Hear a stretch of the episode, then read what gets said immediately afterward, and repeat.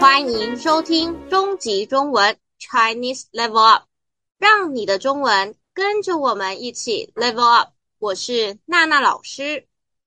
嗨，我是贝贝老师。又到了我们的特辑 Let's Talk Bar 啦。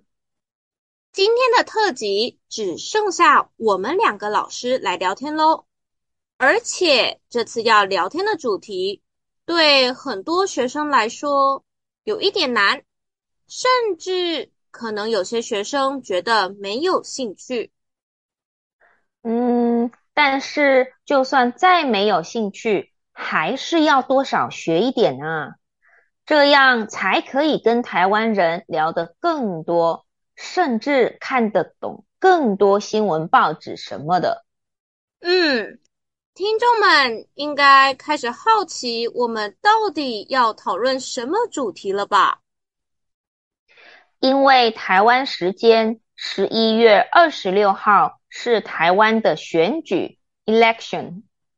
最近电视新闻看来看去，几乎都是在说选举的事情。所以啦，我们这次要讨论的主题跟政治 （politics） 有关。我和贝贝老师会透过三个问题，让大家认识台湾的选举文化。建议大家听这一集的时候，可以看我们的 IG 图片，因为图片上会有新生词的汉字和拼音。这集的内容，我们几乎都会用到第二十六集到第三十集的所介绍过的语法哦。当然，还有一些我们更早以前教过大家的语法哦。如果还没听过第二十六集到第三十集的听众们，可以先去听听，再来听这集哦，这样会比较有效果。欢迎旧朋友、新朋友在 Apple Podcast、Spotify 什么的订阅我们，Click Subscribe，这样就不会错过了。别忘了，我们也有 IG，我们的 IG 是 C H I N E S E L V U P，请大家多多在 Apple Podcast、Spotify 帮我们按五颗星，Click Five Stars。我们每两个星期的星期三都会有新的一集哦。贝贝老师，你还记得你小时候台湾年轻人很关心政治吗？嗯，我记得并没有很多年轻人关心政治诶。当时不是看爸妈支持谁，就是放弃投票，没有太多自己的想法。对啊，我自己认为啦，台湾年轻人对政治的关心是从二零一四年太阳花学运开始的。当时这件事在很多国家的新闻上都有。当时我身边几乎每个人每天。谈来谈去都是在讨论这件事，而且年轻一代跟年纪大的人对这一场学运的想法很不一样。年轻人认为年纪大的人的做法都太保守了，不如直接告诉政府他们做错了什么，人民需要什么。但是。年纪大的人却认为，就算对政府再不满意，也不应该用这么直接的方式，因为他们觉得这样做很不礼貌，而且浪费国家资源。其实，不管关心政治的方式是什么，都各有各的好和不好。只要记得为什么做这件事的原因和目的，并且用和平的方式去说出自己的想法和需要就好了。从学运结束以后，又加上随着网络的发展，越来越多台湾年轻人会在社群媒体拍影片或是写文章来说明自己对政治的想法。是啊，不知道听众们在你们的国家，大家对政治关不关心呢？年轻人跟年纪大的人对政治的想法是不是一样的呢？现在我们要来教大家三个新生词。第一个生词是投票 （vote）。在台湾，按照法律规定，二十岁就可以投票。另外一个句子，这次的选举，你想把票投给谁？第二个生词是。学运，意思是由学生举行的政治运动。这里的运动不是像跑步、游泳、打篮球那样的运动，而是人民对政府不满意的时候，可能会在路上举办一些活动，说出自己的意见。第三个生词是保守，比方说做法保守、想法保守、打扮保守、个性保守，这些都是在说不太敢试试看新的事情或是方法，比较常用传统的方式。娜娜老师。你觉得现在的候选人拉票方式跟以前有什么不一样？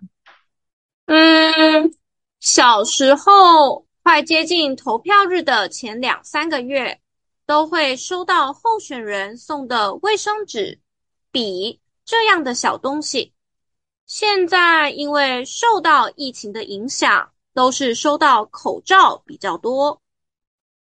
除了这个以外，以前路上几乎到处都是候选人的照片和旗子，看起来很热闹，但也有些人觉得很乱，不漂亮。对对对，没错没错，你说的话让我想起好多事情来。但是现代人觉得，他们花这么多钱做广告拉票，不如。真的为人民做事。现在的选举文化改变了，很多候选人会去跟网红拍影片，或是去一些电视节目，让人民看到不同的自己。这样真的很聪明诶。就算是不关心政治的人，也会因为常常在电视上或是网络上看到他们。而对这些候选人有一些了解，就像我们台湾总统之前参加过一个网红的节目，那个网红居然敢开总统玩笑，但就是因为这样，就让人民跟总统的距离变得更近了。现在要教大家两个新生词，第一个是。候选人，意思是参加选举的人。比方说，这次你打算把票投给哪位候选人？第二个生词是拉票，意思是候选人希望人民把票投给他而做的事情。比方说，送人民有自己照片的卫生纸。笔，每天早上站在路边跟人民说早安，去菜市场跟婆婆妈妈聊天，这些都是拉票的方式。娜娜老师，在台湾，大部分的人都怎么决定把票投给谁的啊？以前大家几乎都先看候选人的政党，才看政见。但以前政党很少，选来选去就是那些政党。现在大家都认为，看候选人的政党，不如看候选人的政见、个性、做事方式、说话方式，是不是跟自己很合，才是现在大家觉得重要的。对啊，政党再有名再大，如果候选人政见、个性不好，常常出问题，也会让人民担心，他们选上后是不是真的会为人民做事。以前的社会气氛常因为支持哪个政党变得很紧张，现在在台湾当然还是有这样的情形了。但就算支持的政党不同，也没什么关系呀。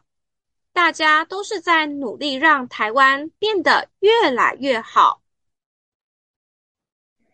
现在教大家两个新生词。第一个生词是政党。台湾最主要的政党有两个，一个是国民党。KMT，一个是民进党 DDP，有兴趣的人可以 Google 台湾的政党哦，顺便也学学你们国家最重要的政党名字，中文怎么说？